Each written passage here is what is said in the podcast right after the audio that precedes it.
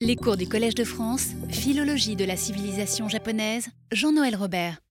Bonjour, et comme vous le voyez, j'ai changé très légèrement le titre du cours.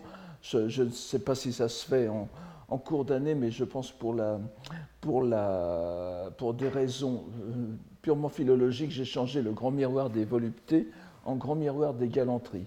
On m'a fait remarquer que cela risquait euh, d'attirer moins de public, mais en même temps, c'est plus, je pense que c'est plus juste de, traduire ainsi le, mot sino-japonais en tsuya, n'est-ce pas, qui se dit tsuya en lecture explicative, namekashi, qui indique plutôt les circonstances de la, des rencontres entre hommes et femmes. Les, les, c'est un mot plutôt de, qui, désigne les, les, liens culturels, en quelque sorte, l'enchevêtrement des rapports amoureux que la volupté a proprement parlé, dont le mot euh, ino serait peut-être une une euh, traduction plus acceptable, sans, parler d'autre chose. Mais enfin voilà, je, préfère donc repasser à galanterie qui, comme vous, comme vous le verrez encore aujourd'hui, décrit bien en tout cas le, point de vue que Saikaku a pris dans, son œuvre. Voilà, alors j'espère que vous ne m'en voudrez pas de, d'évaluer ainsi le, titre, mais il me semble, d'ailleurs ce, n'est pas une dévaluation, ce me semble plus, euh, élégant même d'une certaine façon. Voilà, je, je tenais à vous prévenir. Donc nous avons vu à la leçon précédente quelques traits remarquables de ce que nous pourrions appeler de façon triviale le montage narratif de Saikaku. Montage qui n'est nullement propre au grand miroir des galanteries, mais auquel il semble se complaire dans beaucoup de ses, de, ses œuvres.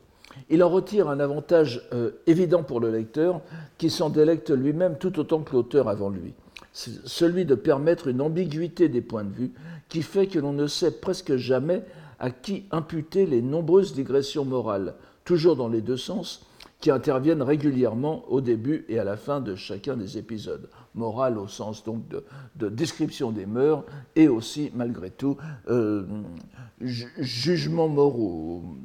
Si on, peut, aussi on peut dire que la satire aussi est un, est un trait de, de littérature morale. On pourra dire certes qu'il y a chez lui un ton inimitable qui permet de l'identifier à coup sûr lorsque c'est lui qui parle, mais c'est beaucoup présumé du discernement des lecteurs. Et comme vous le verrez, comme il y a énormément de personnages dans une même scène, on ne sait jamais si ce qui n'est pas rapporté comme dialogue n'est pas malgré tout une, réflexion indirecte de l'un des, protagonistes de, la scène. Nous pouvons toutefois euh, tenter ici de mettre en lumière certains procédés de rédaction qui reflètent certainement un trait de la pensée même de Saikaku et de son attitude à l'égard, entre autres, du bouddhisme qui euh, est le bruit de fond, encore une fois, de, de, de, ces romans et d'une grande partie de la littérature japonaise. Ce sont des traits qui apparaissaient plus nettement dans la vie d'une amoureuse, le Ichidayonna. Nous l'avons vu parce que le genre même du récit de confession, le Zange Monogatari, vous vous souvenez, euh, s'y prêtait bien. Mais il nous apparaît que le cadre bouddhique est un recours constant pour notre auteur, qui lui permet à la fois d'user d'une référence connue de tous et de moduler sur le ton plaisant et parfois plus sérieux, des considérations morales. La référence bouddhique apparaît presque toujours comme source de plaisanterie. Bien évidemment, il ne saurait être question de blasphème dans le sens où nous l'entendons dans les religions monothéistes. Nous savons que Saikaku a choisi, dès après la mort de sa femme en 1675, et je vous rappelle que nous sommes maintenant, par la publication de ce Grand Miroir des Galanteries, en 1684, il avait donc choisi d'entrer dans une vie semi-religieuse, taille, et il n'y a pas de raison de penser qu'il s'en soit dédié. Euh, vous verrez d'ailleurs qu'il y a beaucoup de personnages dans, les, dans, les, narrations, dans les épisodes, qui sont désignés comme des, des religieux, des maîtres de loi, Hoshi, euh, parfois nous verrons aujourd'hui Bozu. Euh, ce n'est pas à prendre au pied de la lettre, ce sont des gens légèrement retirés du monde ou bien dont les moyens leur permettent de ne pas s'impliquer trop dans les, dans, les, dans les nécessités quotidiennes, pourrait-on dire. D'autre part, la rhétorique zen nous a habitués à une certaine irrévérence, pour ainsi dire principielle, à l'égard des Bouddhas et Bodhisattvas. Donc, j'aimerais avoir un jour l'occasion d'y revenir plus longtemps, mais la, notion de blasphème, la notion de blasphème qui, encore une fois, implique la punition par, le, milieu, n'est-ce pas, par, la, par la société d'un propos qui est jugé euh, insultant envers la religion dominante, existe bien sûr dans le bouddhisme, mais pas, avec la punition infligée par l'entourage. la punition est infligée par les Bouddhas et les dieux eux-mêmes, c'est à eux de s'en occuper, sont eux qui sont insultés, c'est à eux de s'en occuper, ce n'est pas euh, même aux représentants de l'autorité, sauf dans des cas où cela trouble bien sûr l'ordre social, mais c'est une autre histoire. Et nous n'oublierons pas non plus la pratique courante d'assimiler euh, ces Bouddhas bodhisattvas à la dimension de la vie quotidienne par le biais du mitate, donc cette espèce de, cette espèce de, passage d'une dimension à l'autre, n'est-ce pas? Ou par exemple une courtisane pourrait être représentée sous les traits d'un bodhisattva, nous, nous, en verrons, nous en verrons des exemples euh, à la fin, à la fin, à la fin de, ce cours, pas de cette leçon, mais de ce cours de cette année, donc, et euh, c'est un procédé très courant. Donc, voyons comment ces éléments de familiarité donc, sont utilisés par Saikaku pour donner à ces descriptions une profondeur qui est souvent plaisante en même temps. Après le prologue que nous avons vu précédemment, le deuxième chapitre du livre 1 nous plonge immédiatement dans les eaux du monde flottant, le ukiyo, en présentant un motif qui sera régulièrement repris tout au long du livre et inévitablement placé sous le signe du lien, vous vous souvenez, N Yukadi, encore une fois. Il s'agit des lettres de serment. CSI, qui constituent un élément important du simulacre de vie sentimentale et courtoise du quartier des plaisirs. Dans le Kuruwa, donc dans le quartier des plaisirs, ces lettres de serment sont pour, ainsi dire une sorte de contrat d'exclusivité dans, dans, lequel la signataire, la courtisane donc, s'engage à n'accorder ses faveurs qu'à son client privilégié, qui lui-même s'engage bien sûr à financer les nombreuses dépenses qu'il doit assurer pour maintenir un train de vie correspondant à son rang dans la hiérarchie vénale.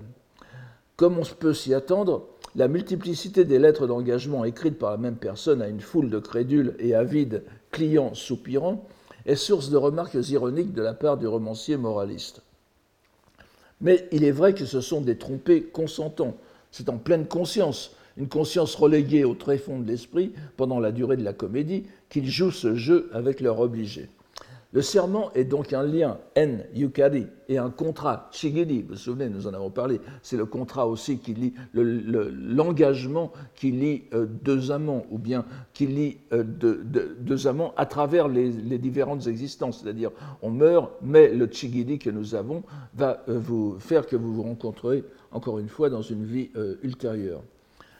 Donc on ne sera pas surpris en conséquence d'apprendre que cet élément important de la vie pseudo-sentimentale du Kudowa est, est, avant tout un document religieux. Les lettres d'engagement, que l'on aussi, qui sont appelées dans, le même contexte, même dans, dans, les quartiers dont nous occupons, s'appelaient aussi Kisho Mon, n'est-ce pas, ou Kisho Jo, euh, qui sont des lettres, littéralement, euh, des lettres de, euh, pour des suppliques, hein, des, suppliques. Donc, sont une pratique attestée dès le Japon médiéval, dans le Konjaku Monogatari Shu, par exemple, qui est, rappelons-nous, du milieu du XIIe siècle, et par laquelle on s'engageait à accomplir un acte religieux ou mondain en confiant au Bouddha, Bodhisattva ou au Kami, au, Kamigami, n'est-ce pas, les dieux japonais, le soin de châtier l'impétrant s'il ne remplissait pas son engagement. Ça peut être aussi euh, une attestation, n'est-ce pas, euh, d'une façon ou d'une autre. En, réalité, l'expression écrite de ces engagements n'est qu'un aspect du kisho, de l'engagement, de l'attestation, qui s'apparente dans ses formes les plus, les plus, actives et réalistes à une ordalie, tout à fait comme au, Moyen Âge. C'est ainsi qu'il y a, je, vous donne le, vocabulaire aussi, katachi ou kisho, n'est-ce pas?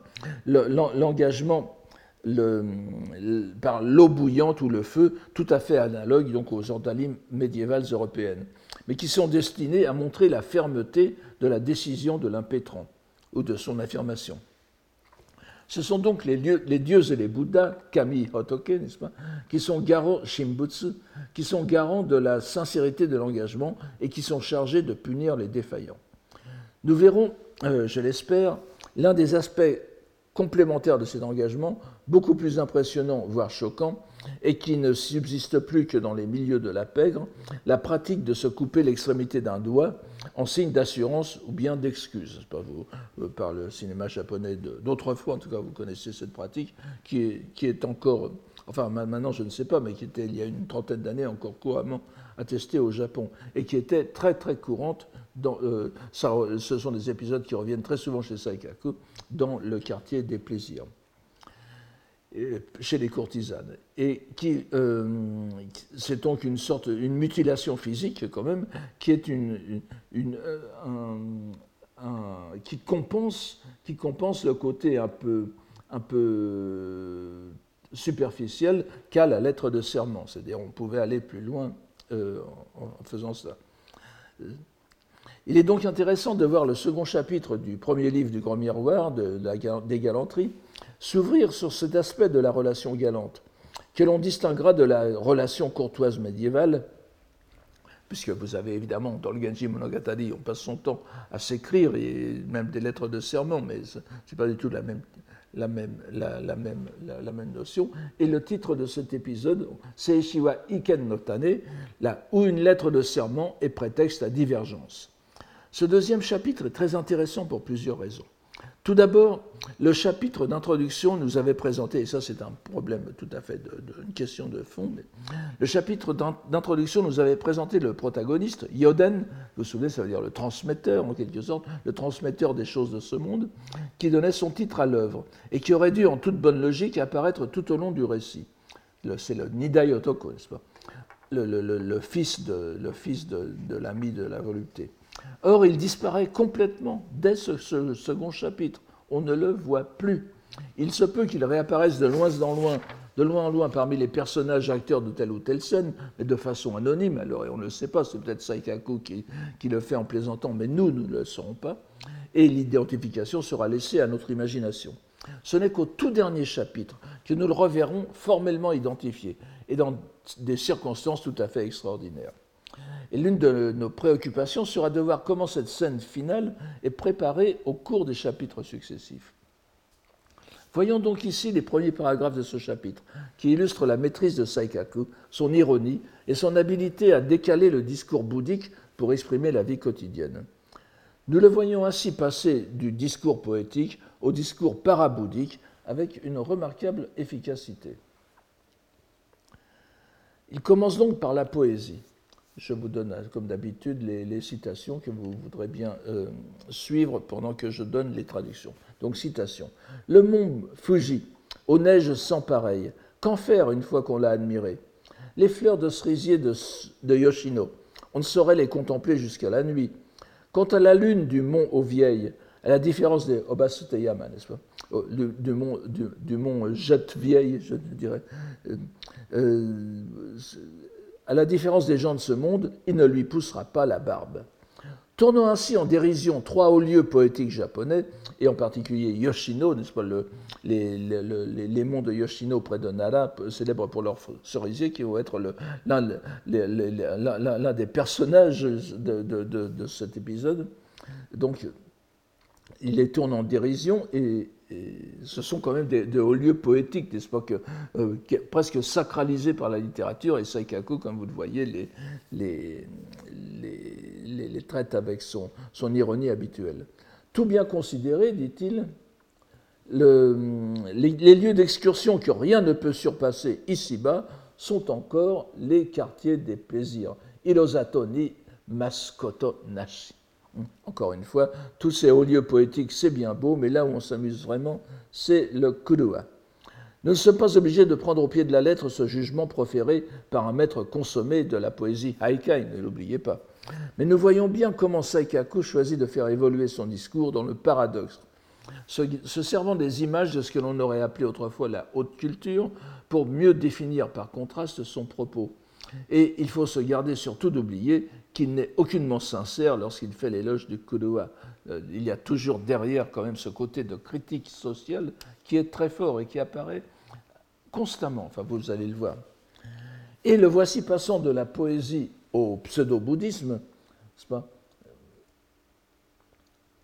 C'est Konomichi ni mi au sommet.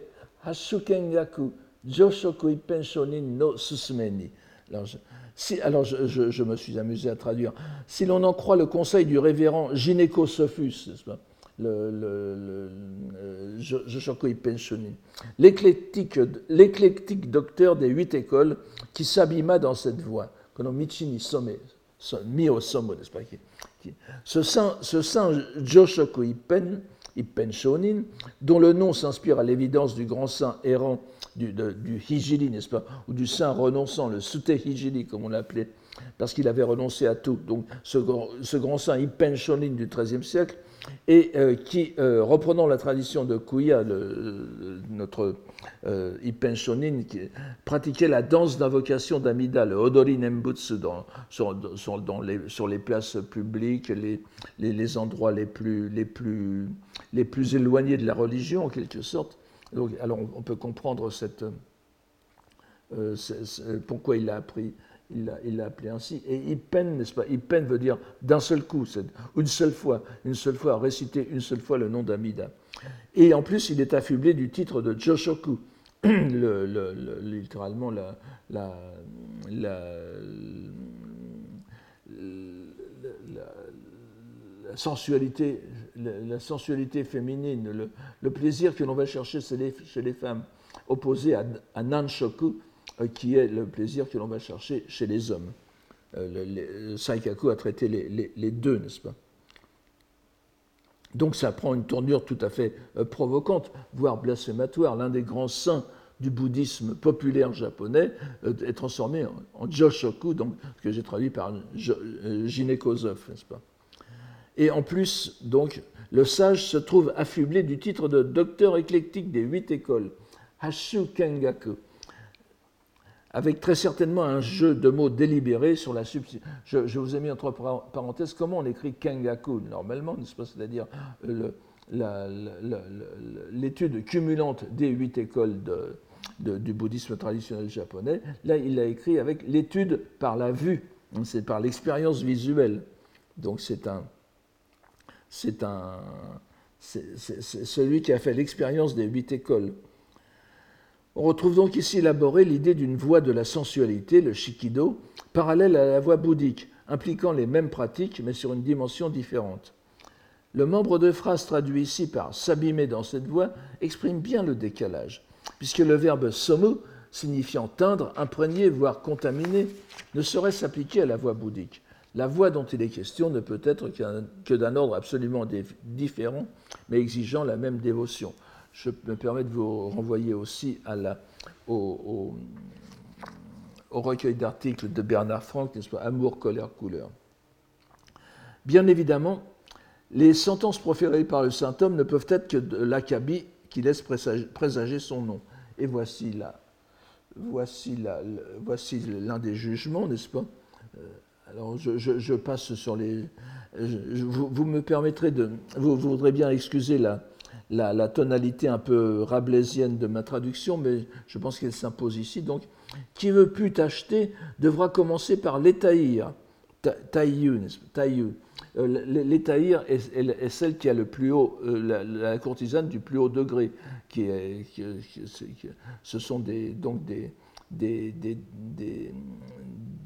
courtisanes triées sur le volet qui font l'objet d'une éducation spéciale qui est extrêmement raffinée, qui, concentrent tous les arts traditionnels euh, japonais euh, en leur personne et qui sont évidemment d'un euh,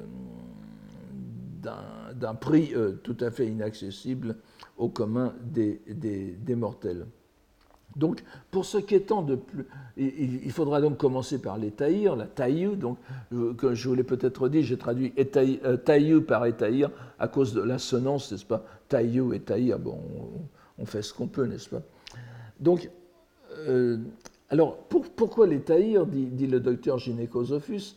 Eh bien, parce que euh, comme elle est d'un grade dans la hiérarchie euh, où il n'y a pas plus haut, on se rendra compte vite des limites et l'on pourra promptement arrêter les choses. C'est-à-dire qu'on sera vite réduit au au bout de ses possibilités. Donc en s'attaquant aux courtisanes de plus haut rang, dont l'entretien coûte évidemment le plus cher, celui qui n'en a pas les moyens aura tôt fait jeter l'éponge.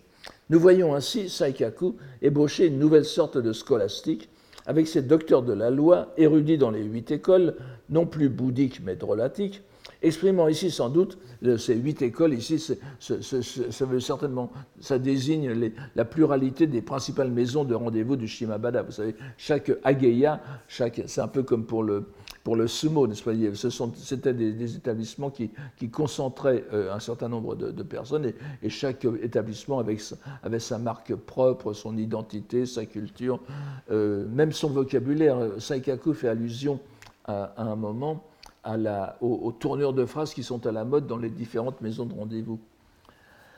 La didactique, donc lustratoriale, n'est-ce pas, du latin lustrare, qui veut dire fréquenter les maisons closes, la didactique lustratoriale ici déployée va permettre à l'auteur, à qui exactement, de faire un peu d'ethnographie comparée entre les trois grands centres de la voie de la sensualité, que sont la capitale, Kyo, n'est-ce pas, la euh, Miyako, comme disaient les, comme disaient les missionnaires de, l'époque, Edo et Osaka. Nous laisserons de côté la dernière, tout à l'heure j'y viendrai très rapidement, dont la description est plus concrète, pour nous attacher aux brèves lignes concernant les deux premières, où Saikaku déploie sa verve sans gêne, mais adoucie par le raffinement superficiel du propos. Il compare ici dans les trois Kodoa le rituel de la première rencontre. Comme nous sommes entre gens de bonne compagnie, puisque le centre d'intérêt est l'étaïr, la plus haut gradée est, donc la mieux prisée, et nous avons même le tarif exact, 71 mommé, n'est-ce pas, que je traduis par sol. Euh, je, traduis mommé par sol, un sou, n'est-ce pas, en français moderne, et les ryo, les tae, ce qu'on appelait, ce qu'on rend souvent par tael, euh, euh, je, les rends par doublon, parce que ryo, justement, a, aussi ce, sens de, de double. Mais enfin, donc c'est autour de cette galanterie d'apparat que se joue la, comédie. C'est la, seconde phrase ici, n'est-ce pas? En toute province, le plus délicat sont les manœuvres qui accompagnent la première entrevue, justement appelée l'oreiller sacrifié. C'est un peu comme en judo, n'est-ce pas? Le stemakuda, il y a stemi en judo, c'est stemakuda, l'oreiller sacrifié. Dans, ces rencontres de qualité, donc, entre euh, riches clients et étaïrs, l'empressement important est, après la pingrerie, le pire défaut qui soit.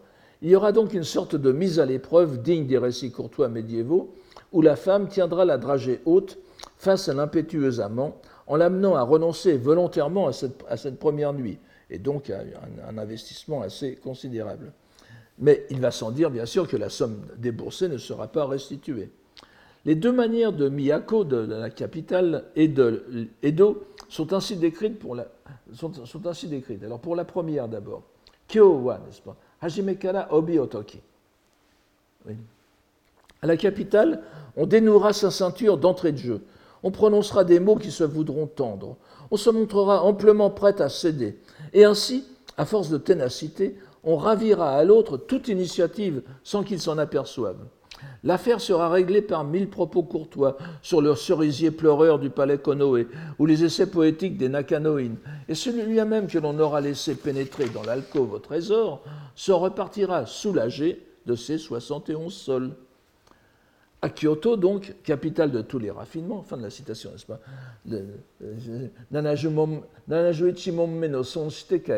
C'est ainsi que ça finit. À Kyoto, donc, capitale de tous les raffinements, la belle admettra le soupirant dans son intimité, mais saura le détourner de son but trivial en lui tenant des propos distingués sur tel lieu poétique de la capitale ou sur l'école poétique de la famille Reise, n'est-ce pas? Ici, c'est le Nakanoin Dono, euh, qui, est, une, des familles qui a maintenu cette tradition poétique depuis l'époque de, de Heian et qui, alors comme maintenant d'ailleurs, puisqu'elle existe encore, la famille Élésée euh, est, tout près encore du, palais impérial de Kyoto, et qui maintient vivace la tradition du waka euh, au cœur de Kyoto. Remarquons en, passant un détail que les commentateurs ne semblent pas avoir vu. Euh, c'est le, la locution takara no toko, n'est-ce pas euh, que je traduis par l'alcôve au trésor. Euh, que, les gloses rapprochent d'un proverbe avec takara no yama, mais ce n'est pas, pas la même chose, fait bien, fait bien plutôt penser au chapitre 7 du Sutra du Lotus, la, la cité fantasmagorique, dont je vous donne le, texte chinois original, et vous voyez les deux derniers caractères, n'est-ce pas Ho Sho, qui est, euh, euh, Takara no Tokoro, Takara no Toko, et c'est sans doute euh, très certainement à cela qu'il est fait allusion. La, forme parlée Toko, de, Tokoro, Toko existe d'ailleurs en japonais ancien aussi, mais est, homophone de Toko qui veut dire le, lit, l'alcôve. et donc il y a un jeu de mots ici avec, le sutra du lotus même, n'est-ce pas? Toujours bien, bien, de, bien dans le, style de, Saikaku, qui, qui, joue entre le décalage entre le religieux et le littéraire. Donc, étourdi par tant de belles manières, le client s'en repartira heureux. Pour Edo, la description est plus franchement encore teintée de résonance religieuse. Edo-wa, n'est-ce pas, c'est le, deuxième paragraphe ici. À Edo, comme on ne sort même pas la literie, il convient dès l'abord de se faire une raison. On serrera son caleçon comme le Saint-Sacrement. Euh, fundoshi, n'est-ce pas euh, vous, vous, connaissez peut-être ce, ce, terme maintenant par les, films japonais, qui, pagne ou, caleçon, enfin, qui et, vous voyez que le, contraste, n'est-ce pas Gosho Daijito Fundoshi Oshime. On serrera son caleçon comme le Saint-Sacrement, j'adapte à notre, euh, contexte religieux, et sera seule de mise la componction de qui pénétrerait dans la chapelle radieuse d'un Bouddha caché aux profanes. Hein. Hibutsu no hikarido e mairu nagotoku. Mairu au sens donc religieux, c'est pour ça que je, parle de componction. On ne fera pas même ces dévotions à la chair sacrée. La chapelle radieuse en question pourrait être le Konjikido du grand temple Tendai du nord du Japon, le Chusonji, souvent appelé ainsi. Mais qu'importe, le ton est donné. Le contraste entre le caleçon, fundoshi, et le terme rendu ici par Saint-Sacrement, Gosho Daishi, Gosho Daiji, appartenant au vocabulaire religieux, euh, notamment de la terre pure, et qui désigne le grand œuvre, n'est-ce pas, Daiji, Ichi Daiji dans le Sutra du Lotus, le but ultime du croyant qui s'en remet au Bouddha Amida pour s'assurer une bonne renaissance en la terre pure. Donc c'est la, pratique fondamentale qui permet vraiment de décider de son salut, ce n'est pas n'importe quoi. Cela n'étonnera pas le lecteur européen qui a toujours entendu ces fins comparées au paradis ou au 7e siècle. Au 7e ciel, pardon.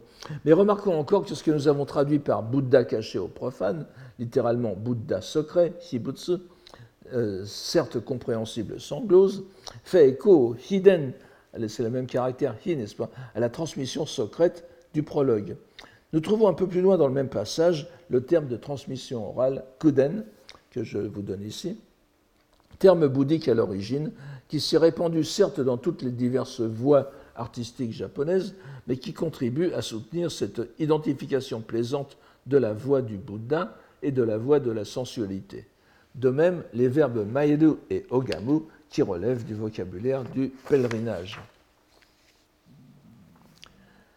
Bien que ce ne soit pas directement mon propos, mais afin de ne pas passer sous silence le troisième Kuruwa de l'Empire, le, troisième euh, quartier des plaisirs, et puis aussi, qui sait, pour faire une sorte de bande-annonce de ce roman, dont la traduction devra bien être un jour publiée, je donnerai ici très rapidement le passage sur Osaka, qui ne manque pas de sel non plus.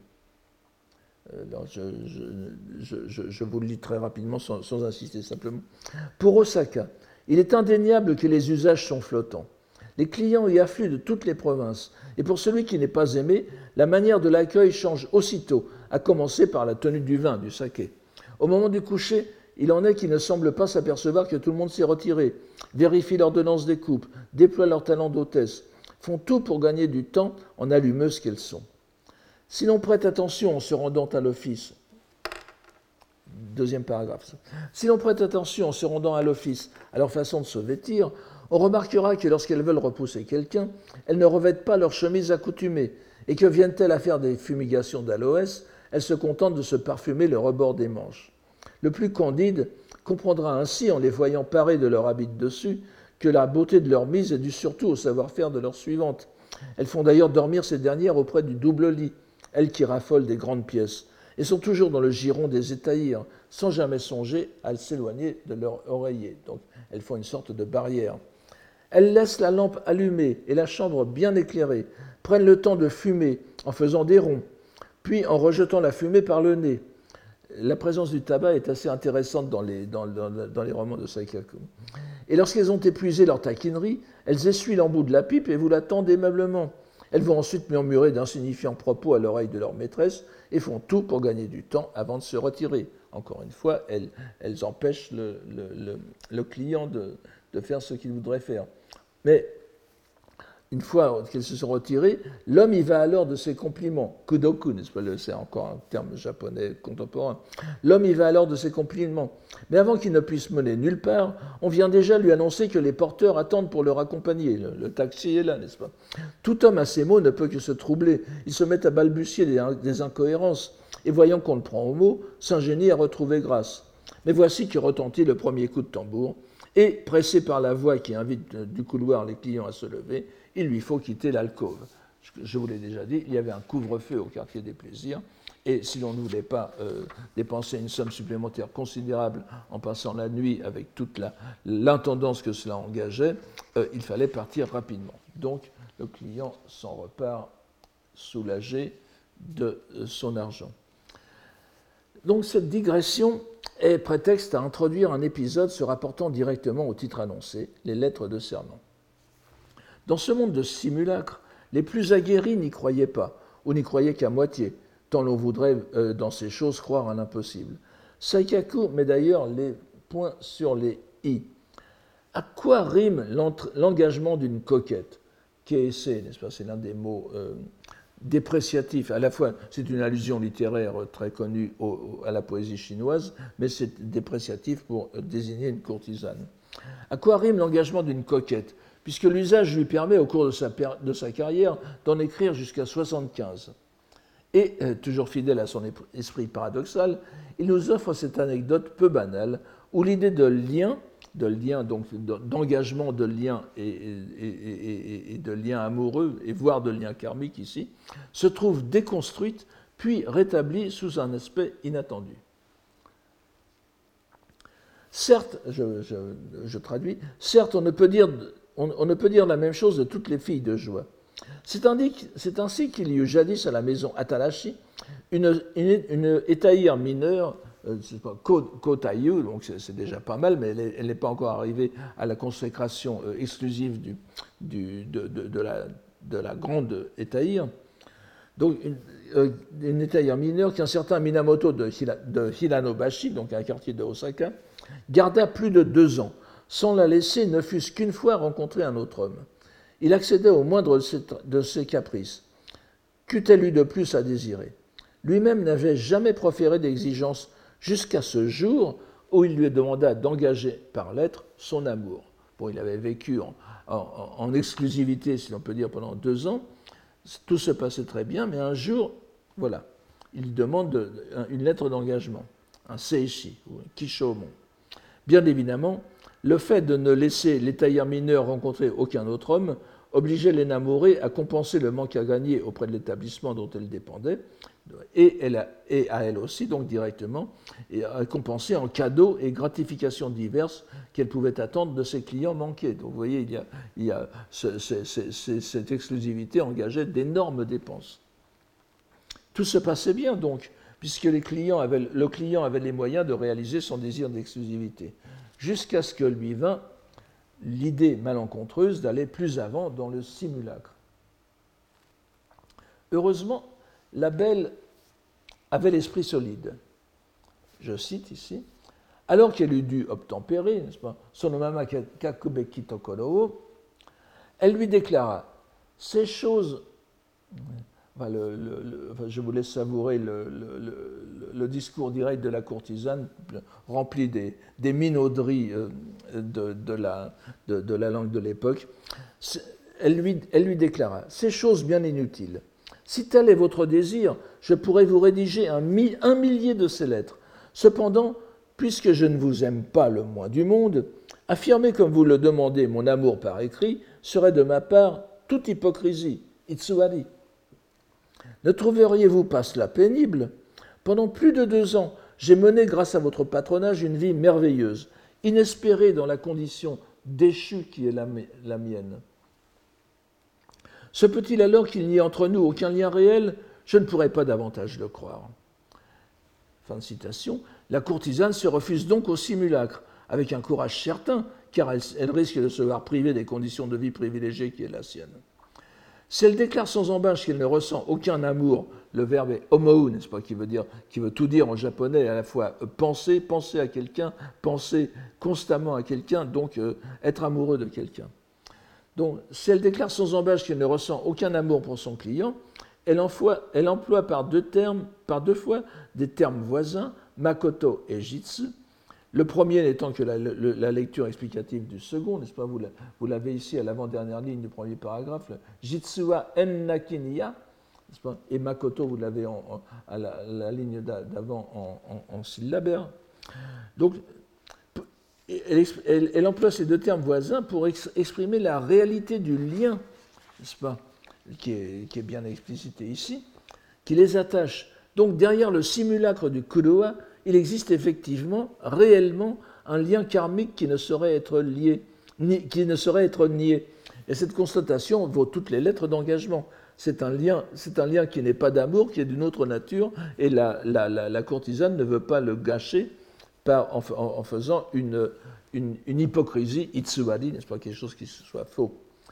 Saikaku ne peut s'empêcher d'exprimer sa vigoureuse approbation.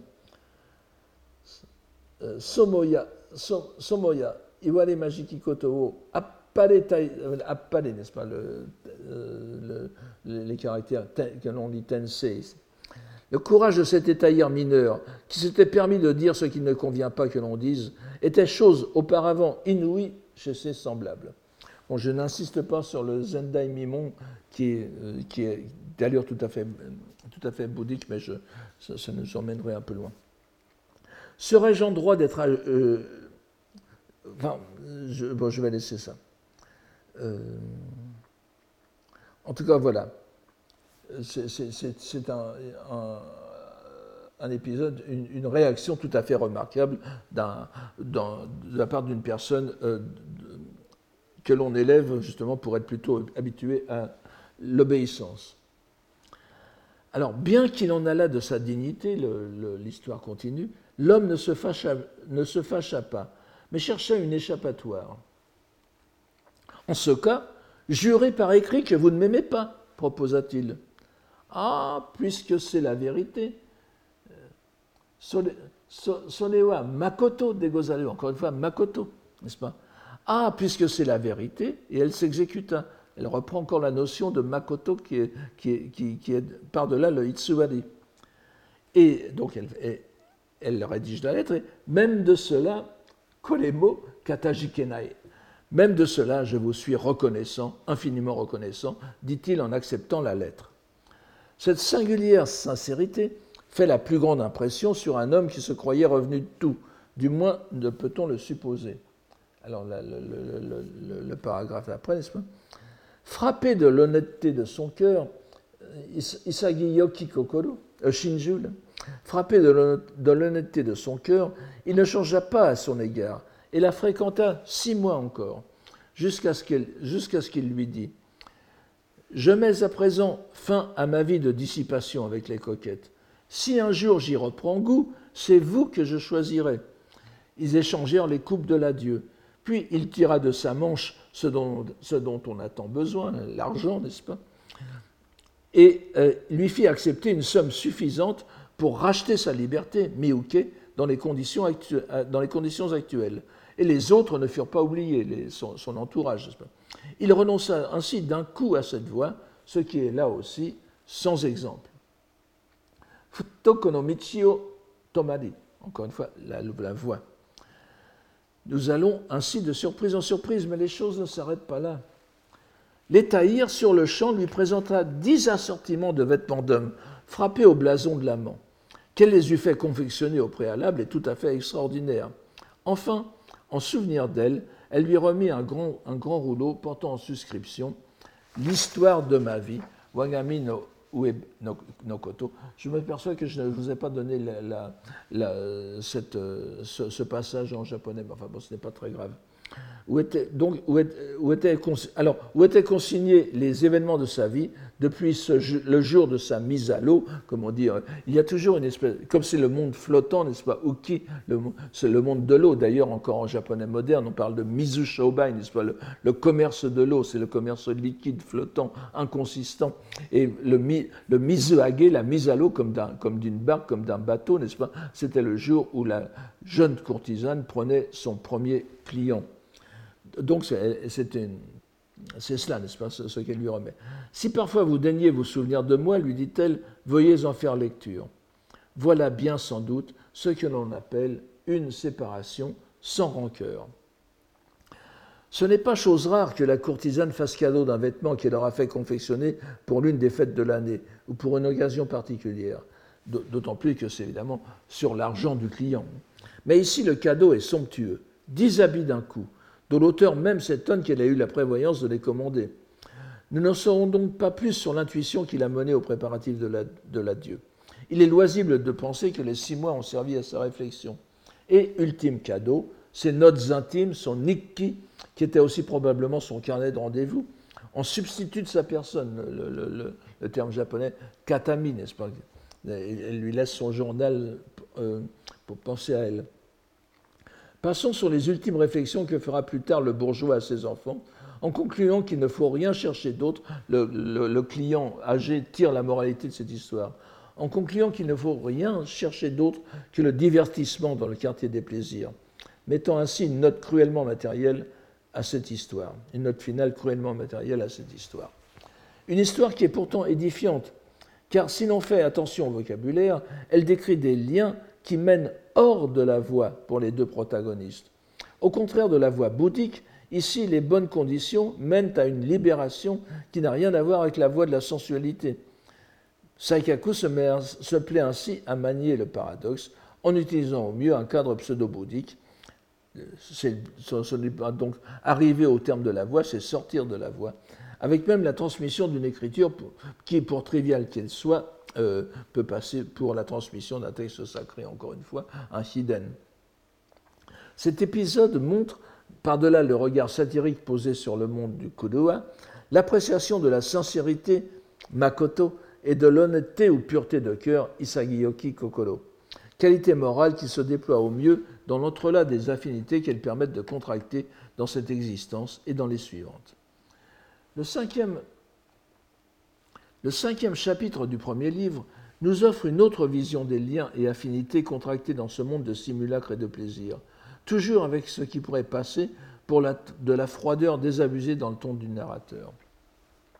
Mais l'épisode nous semble ici digne d'attention en ce qu'il s'inscrit de surcroît dans une relation littéraire qui nous, qui nous apparaîtra vite euh, évidente, toujours à l'ombre très longue du Genji Monogatari. Le titre de ce chapitre nous l'indique déjà. Le, voyons, je ne sais pas si. Euh, oui, voilà, au, tout début. Ido, euh, Hana no Iro Kaete Edo Murasaki. Le, le, le grémil d'Edo remplace le charme des fleurs, sous-entendu de cerisier. Des fleurs de cerisier, sous-entendu de cerisier, et en plus sous-entendu de Yoshino. Mais vous allez voir que ce n'est pas moi qui l'invente, c'est dans le texte. Bien évidemment, la mention du grémil en nom propre c'est-à-dire Murasaki en japonais, mais aussitôt la puce à l'oreille du lecteur. C'est Murasaki, Murasaki, l'héroïne du Genji Monogatari, et, Murasaki Shikibu. Murasaki no Yukari, vous vous souvenez, la, relation de, du Grémil, c'est euh, le, le, le, Genji Monogatari lui-même. Quant aux fleurs de cerisier, ce sont celles de Yoshino, dont Saikaku nous disait au tout début du chapitre 2 que je vous ai lu tout à l'heure qu'il n'y a pas lieu de les contempler jusqu'à la nuit. L'histoire est un peu complexe. Nous n'en donnerons que les principaux passages, mais elle décrit encore une fois les attachements obsessionnels, l'idéalisation simulée peut-être au début, mais finissant par tourner à l'idée fixe, et le destin inconstant des courtisanes qui, encore une fois, débouchera sur, débouchera sur une fin plutôt heureuse de bonheur bourgeois avec le ricanement de l'auteur comme pointe finale. Le chapitre commence sur une longue digression sur la façon comment les marmitonnes, venues de la capitale, de la campagne au service des dames de la capitale, de la capitale prennent peu à peu des manières raffinées, au point que leur propre père, venu leur apporter des produits du pays, ne les reconnaissent plus lorsqu'elles ouvrent la porte. Et bien évidemment, elles restent à la capitale, ne repartent pas chez elles, pour le meilleur et pour le pire. Cela pour de simples jeunes filles sans attrait particulier. Que dire alors des jeunes filles à la beauté éclatante qui les destinent dès l'enfance, pour peu qu'elles soient d'un milieu modeste, à entrer dans la carrière? Et c'est ainsi que nous arrivons au vif du sujet, après ces longs mais instructifs détours euh, d'introduction que je vous ai euh, épargnés. D'ailleurs, je voudrais faire remarquer à ce sujet, vous savez que dans l'histoire de la littérature japonaise, on dit très souvent, euh, c'est même un dogme, que la, que la littérature de, de, langue moderne, n'est-ce pas, le Gambun-ichi, qui, qui, qui, a commencé avec, euh, avec euh, Ukigumo, justement, de. de euh, Excusez-moi, j'ai. De, de, de, Shimei, n'est-ce pas? Euh, c'est Kudabate, enfin, parce que son, son, jeu, son, son, nom littéraire est un, jeu de mots sur Kudabate Shimae, n'est-ce pas, qui, qui, veut dire en, japonais vulgaire crève donc. Et lui s'appelait Futabata Shime. Mais voilà, il faut défaire le jeu de mots pour retrouver le nom. Donc, euh, on avait dit que ces gens, ces, ces, néo-écrivains, ces nouveaux écrivains de l'époque euh, de, Meiji, allaient faire leur classe dans les cabarets, les yosei, où se produisaient les rakugoka, n'est-ce pas, les, les, les, les, conteurs, les narrateurs qui, euh, qui faisaient une sorte de, de one-man show, n'est-ce pas, de théâtre, de, de, pièces de théâtre, de dialogue à, deux ou voire plusieurs personnes, euh, en, changeant eux-mêmes leur, leur, leur, leur, leur, voix et leur, et leur ton et leur style. Or, euh, ces, ces, Rakugoka avaient des procédés d'introduction, de, de, digression préparatoire au cœur du sujet, dont se sont beaucoup inspirés des gens comme Futabata Shime ou bien euh, Higuchi Ichiyo. Et, mais euh, en réalité, lorsque l'on lit Saikaku, on voit que on voit que Saikaku emploie exactement le même procédé. Ce que je viens de vous, de, vous dire, c'est ces digressions qui, préparent l'histoire principale. Eh bien, c'est exactement la technique des rakugoka. Donc, on, pouvait dire que ça. Euh, évidemment, il y avait déjà du rakugo au XVIIe siècle, mais la, littérature écrite avait déjà ce genre de, de technique. Alors, nous arrivons donc à l'essentiel. Tout d'abord, l'héroïne, la, présentation de l'héroïne qui fait partie de la seconde catégorie, les très belles femmes, donc qui sont, qui sont destinées à une carrière tout à fait différente. Eh bien, la Yoshino, elle s'appelle Yoshino justement, comme les monts, euh, comme la, chaîne de montagnes de, enfin de, montagne est un bien grand mot, la chaîne de, collines qui est près de Nara, et où se caractérisée par la, par les, pourrait dire les forêts en quelque sorte, de cerisiers qui, en fleurs au printemps, font un spectacle absolument euh, extraordinaire. Eh bien, la, Yoshino d'il y a quelque temps dépassait en, beauté la montagne aux mille cerisiers, sans que son charme dépendît le moins du monde de son allure de courtisane. On la comparerait volontiers au saule pleureur recouvert dans le paysage du soir d'une neige qui ne fond pas. Vous voyez, il est tout à fait lyrique. Sa beauté était incomparable, ou plutôt, elle ne pouvait se comparer qu'aux belles dames du temps jadis. Lorsqu'elle apparaissait, toutes ses rivales étaient euh, effacées. Toutes, étaient belles, certes, les autres, mais euh, euh, ce n'était pas comparable. Et, le, deuxième, le, troisième paragraphe, Shibashi ate Yoshinowa negao sonomama. Peu après, dans, la narration, peu après, Yoshino survint, le visage sans phare, n'est-ce pas, tel qu'elle sortait du sommeil. Et le vénérable ermite de Candeur, bon, c'est en, réalité le, Ce pseudo-religieux n'est autre que l'auteur du grand miroir de, la voie de, la volupté, de la voie du plaisir, Fujimoto Kizan. Donc, le vénérable ermite de Candeur, du temps qu'il y voyait clair, racontait que sa beauté l'emportait sur tout maquillage. Elle n'avait pas besoin de se maquiller. La description qui est ensuite donnée, que je vous donne ici, euh, instaure le lien littéraire qui va influer, influencer la façon dont le lecteur lira la scène finale. Elle était de ces femmes que l'on voit rarement au cours des âges. Rien ne révélait sa profession, et la noblesse de son allure lui fait prendre pour une dame de la cour. Ça, c'est important, n'est-ce pas? Okamike Nado, Gosho Fuade. On eût, on eût pu lui reprocher, alors toujours Saikaku, n'est-ce pas? On eût pu lui reprocher que les lignes un peu floues de son front, qui donnaient l'impression de contempler une lune voilée de nuages sur un mont lointain, et faisaient soupirer chacun de regret. Rien ici-bas n'est parfait. N'est-ce pas? Yowa Homo Cette fois, nous, ne sommes plus avec les, les, marmitonnes maniérées, n'est-ce pas? Euh, C'est Okamike, Gosho. La, la, Yoshino ne se compare qu'aux femmes d'autrefois, des temps de splendeur courtoise dépeintes dans le Genji Monogatari. Il n'est jusqu'à son nom, pris directement au waka antique, qui n'y fasse penser. Remarquons quand même que Saikaku, à la fin, ne, peut s'empêcher de décocher une flèche acérée en passant. La belle courtisane est évidemment au centre de toutes les concupiscences, et un soupirant de Nagasaki racheta sa liberté pour 3000 doublons, les dio. Elle la recouvra donc sa liberté pour se retrouver aussitôt cloîtrée de rechef, mais cette fois sans être plus exposée au regard extérieur. Cette disparition du marché de la galanterie fit le malheur d'un autre soupirant, un certain Shin, un certain Shin ou Shinzabudo, habitant de la lointaine province de Etsu, n'est-ce pas, dans le, Toyamaken actuel, c'est le Hokuriku, le pays de neige Yukiguni, dont parle Kawabata dans son roman. Il avait voulu faire la même chose lui aussi, c'est-à-dire racheter pas, racheter la, la, courtisane pour l'avoir près de lui, mais il arriva trop tard venu du pays des neiges, il a été bloqué par les neiges, enfin Saikaku fait une petite plaisanterie là-dessus. Il en fut désespéré et son chagrin prit une forme singulière. Dans sa tristesse, de la,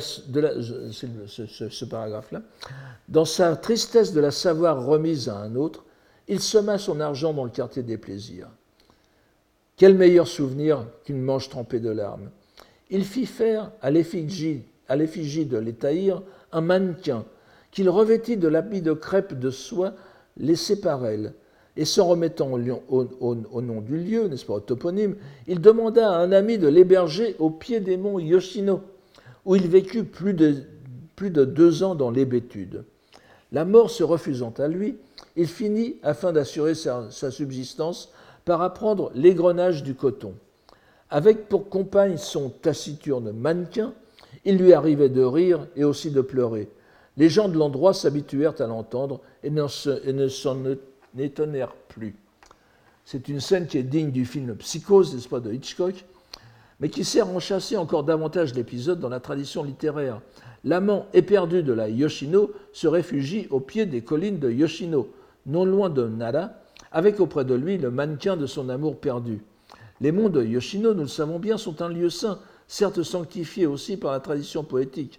C'est un meisho pour ses cerisiers en fleurs, mais aussi un seisho, notamment pour le temple, euh, un, seisho, c'est-à-dire un, lieu sacré, hein, à, cause du temple Kimpusenji qui, est fondé par le, qui fut fondé par le légendaire Enno Gyoja, qui est l'ancêtre du Shugendo. Donc c'est précisément pour ce côté sacré que euh, se déroule la dernière scène du chapitre. Et euh, alors je vous redonne ici, c'est un, je, n'ai pas eu le temps de, recopier comme je l'ai fait jusqu'à maintenant le texte parce qu'il y en avait vraiment trop, mais euh, essayez de, lire en, suivant. Vous verrez que certains passages ont été déjà repris en syllabes. Je vous rappelle aussi que Yoshino, encore une fois, est un, les, monts de Yoshino, les cerisiers en fleurs de Yoshino, euh, c'est et c'est d'ailleurs, euh, ça va d'ailleurs, euh, il va d'ailleurs y être fait allusion ici. C'est un lieu sacré, un lieu de libération, un lieu de pratique aussi. Et, vous voyez qu'il y a toujours cette ambivalence. ce que fait ce, que fait ce, malade d'amour euh, en se réfugiant dans un ermitage au, pied des, monts des collines de Yoshino, eh bien c'est comme si c'était un, un, pratiquant, un ascète qui pratique sur la voie du, Bouddha, sauf qu'il le fait de l'autre côté. Mais il y a un point très important dans la poésie autour des en fleurs de Yoshino, et c'est, euh, il, va il va être fait allusion ici, mais ça a été repris constamment après dans la littérature, c'est le lieu de, du brouillage du brouillage de la perception. Parce que pour qui regarde de loin les cerisiers en fleurs de, Yoshino, donc ces, nuées blanches littéralement, on peut les confondre avec des, nuages. Et le, poète, euh, les poètes n'ont pas arrêté de faire des, poésies sur les cerisiers en fleurs de Yoshino qu'on peut confondre soit avec les nuages, soit avec la neige. Si bien que, alors que c'est un lieu de libération, c'est aussi un lieu, avant la libération, de confusion de la perception. Et euh, pratiquer à Yoshino, c'est apprendre à distinguer le réel du phénoménal. Et c'est tout à fait la même chose qui, va se passer ici. Donc, je, vous donne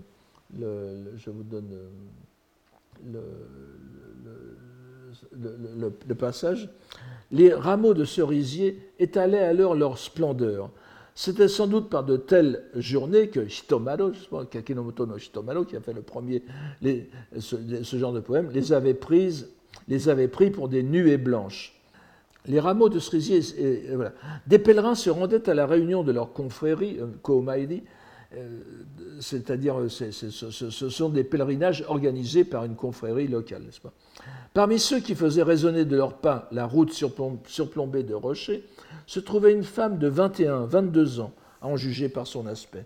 Revêtue d'un triple habit à manches courtes de couleur pourpre vespérale, Yu Murasaki. Encore une fois, Murasaki, vous voyez, euh, tout, tout, est dans le, pourpre, le violet, et donc dans le Murasaki la couleur du Genji. Elle avait choisi la même teinte pour sa ceinture, le cordon de son chapeau, le voile de son visage et les lanières de ses sandales. Même les deux servantes qui l'accompagnaient portaient aussi un habit de soie de hino pourpre, hino murasaki, au bord retroussé. Elles étaient suivies d'un palanquin flanqué d'un commis à l'air débrouillard euh, et, un homme en religieux, Hoshi, qui paraissait le maître, faisait mine de ne pas être avec elle. Différente des fleurs de Yoshino, elle évoquait par son allure celle de Hase. Yoshino est un haut lieu du, Shugendo. Hase, Hasegawa, le, le, Hasedera, pardon, le temple de Hasedera est, est, un, haut lieu de, l'une des, écoles principales du Shingon, de l'école ésotérique. Alors, encore une fois, on eût cru voir une dame du palais. L'obsession de, Saikaku, elle est si élégante qu'elle ne paraît pas être une courtisane, ou, alors une courtisane au sens antique, une dame de la cour. Mais ces paroles, lorsqu'il réprimanda un gamin du village qui faisait tomber les fleurs, eh bien là, prends garde de ne pas briser les branches, avait l'accent des do et du yoshiwada. Je, je, crois que c'est une phrase donc qui finit par iayo, n'est-ce pas? Iayo, c'est tout à fait comme du japonais, du japonais de Tokyo moderne. Une jeune personne, elle aussi empreinte de l'élégance palatine encore. Et l'on voit que nous n'avons qu'une couleur omniprésente, la pourpre tirée du grémil, Murasaki, dont nous ne ferons pas l'injure de rappeler encore une fois les liens qu'il évoque. Arrivé à proximité de la demeure, euh, à, la, demeure de l'ermite soliloqueur, n'est-ce pas? La petite route s'arrête pour le thé, avec une bouilloire d'argent, encore une fois, luxe raffiné. Mais catastrophe, on manque de cuillères, enfin cuillères, c'est cette espèce de petite languette de bambou, chachaji, n'est-ce pas, qui sert à verser la poudre de thé, de, thé en poudre dans, le bol. Il faut trouver un moyen, et c'est ce que fait la belle dame. S'approchant de la chaumière voisine, alors je vais vous donner la, je voudrais vous voyez, oh, je vous donne l'illustration. Alors ici, voici le, le, palanquin. Ici, vous avez le, patron, n'est-ce pas, celui qui, celui qui a l'exclusivité de cette, de cette courtisane. Et voici la courtisane elle-même qui s'approche de la chaumière, où vous voyez le, fou d'amour en train d'égrener son, son, coton avec une sorte de machine, et vous voyez le, le, salon de leur, de leur petite, de, leur, de. Euh, ce n'est pas une vraie dame qui est, une vraie femme qui est dans le, dans le, salon, n'est-ce pas, euh, caché derrière les stores, mais c'est le mannequin. C'est le mannequin qui est, qui est euh, auprès duquel il passe sa vie à, parler tout seul. Donc, s'approchant de la chaumière voisine, elle regarda longuement les bambous qui en formaient l'auvent. Si nous en coupions un, il nous servirait de cuillère. L'occupant des lieux rapporta du fond, qui, avait entendu la réflexion de la, de la dame, n'est-ce pas? L'occupant des lieux rapporta du fond de sa retraite une languette modelée par Hochiku, enveloppée dans un apron de chiosé. Ne serait-ce pas par hasard ceci qu'il vous faudrait, si vous voulez bien l'utiliser? Surprise et charmée de trouver ces deux objets en un seul endroit, en un tel endroit, elle voulut bien prendre place dans la chambrette, où elle vit dans un recoin plus obscur un store paysager, c'est-à-dire un store euh, qui était peint euh, d'un paysage, derrière lequel se profilait une silhouette ravissante. Ce devait être la maîtresse de maison. Elle lui adressa quelques mots de salutation, sans recevoir de réponse, et pour cause. Qui est-ce donc? À cette question, l'homme ne put retenir ses larmes et lui narra, sans en rien cacher, toute son histoire. Savourons en passant le délicieux snobisme que l'on retrouve partout chez Saikaku, et pas que chez Saikaku, d'ailleurs au Japon en général, et probablement donc euh, euh, déjà, euh, non pas à l'époque, mais c'est déjà dans le Genji, n'est-ce pas? Reconnaître au premier coup d'œil une cuillère de bambou, une languette de bambou façonnée par Hochiku, célèbre artisan d'Osaka, signifie que l'on est entre gens de bonne compagnie.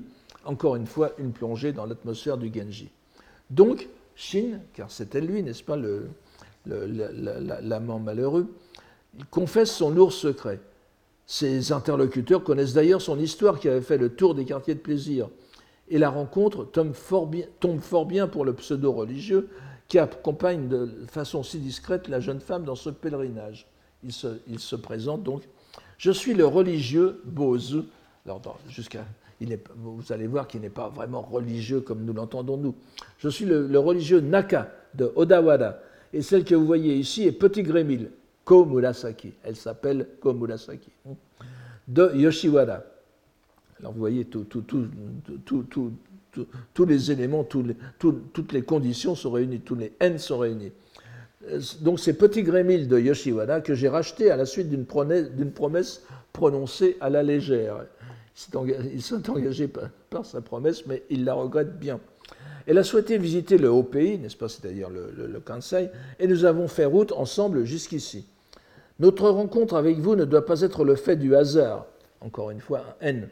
Comme j'ai pour ma part femme et enfant, fort de l'exemple de, alors de, Ichinojo, mais on ne sait pas de qui il s'agit, de la maison Yagi, qui avait naguère remis à une autre celle qu'il venait de prendre, qui avait naguère remis à un autre celle qu'il venait de prendre sous sa protection, moi qui me suis engagé auprès de cette femme, j'envisage à présent de la remettre à une personne d'affinité, en nimakas, encore une fois, si l'occasion s'en présente. C'est pourquoi, il met les pieds dans le plat, c'est pourquoi je voudrais la confier, vous la confier, vous la confier. On ne peut dire qu'elle le cède tant que cela à la Yoshino. Vous voyez, euh, cette Komurasaki n'est pas si mal que ça, elle se compare à la Yoshino. Et puis, s'il lui faut prendre un homme selon les mœurs du monde, que ce soit quelqu'un qui comprenne les grands sentiments. Kakaru Nasakeshidi Wo, n'est-ce pas? Quelqu'un comme vous, n'est-ce pas, qui avait, comme disait euh, Dante, intelletto d'amore. Vous, savez ce que c'est que d'avoir les grands sentiments. La preuve, vous êtes avec un mannequin, euh, vous passez votre vie avec un mannequin qui représente la femme que, que vous aimiez. Cette proposition si cynique d'apparence recueille immédiatement l'approbation de la, principale intéressée, de la femme elle-même, n'est-ce pas? C'est, elle, ne devrait pas avoir son mot à dire, mais elle l'a quand même, n'est-ce pas? Et, sans plus se soucier de la présence du religieux, qui venait ainsi de parler, elle fondit en larmes et lui dit avec l'expression de la plus grande sincérité Daignez accepter, je vous prie. Si vous voulez bien me prendre en pitié, j'égrainerai le coton avec vous. Dussé-je me, me, noircir à la fumée des feuilles mortes Mon seul désir est de vivre ici, n'importe où, mais pas avec lui, n'est-ce pas? L'affaire est donc conclue à la satisfaction de tous. Bien que la scène qui suit évoque cette fois le massacre à la tronçonneuse après psychose. Ces quelques mots firent oublier tout le reste à Shinsaburo, n'est-ce pas? L'amant est conduit. Votre apparition serait-elle un rêve? Je ne puis que vous dire toute ma reconnaissance. L'effigie de la Yoshino, ce mannequin, n'a plus de raison d'être, et il l'a réduisit en morceaux à coups de serpette. C'est quand même un peu, c'est une fin un peu, un peu, un peu forte. Et dès lors, la montagne de tristesse, les nuées de chagrin qui pesaient sur son cœur disparurent. disparurent. Sa joie était sans borne. Tout finit donc bien. Et laissons la conclusion à Saikaku, encore une fois. Tous deux étaient de caractère paisible, et leur entente ne fit au cours des ans que s'accroître.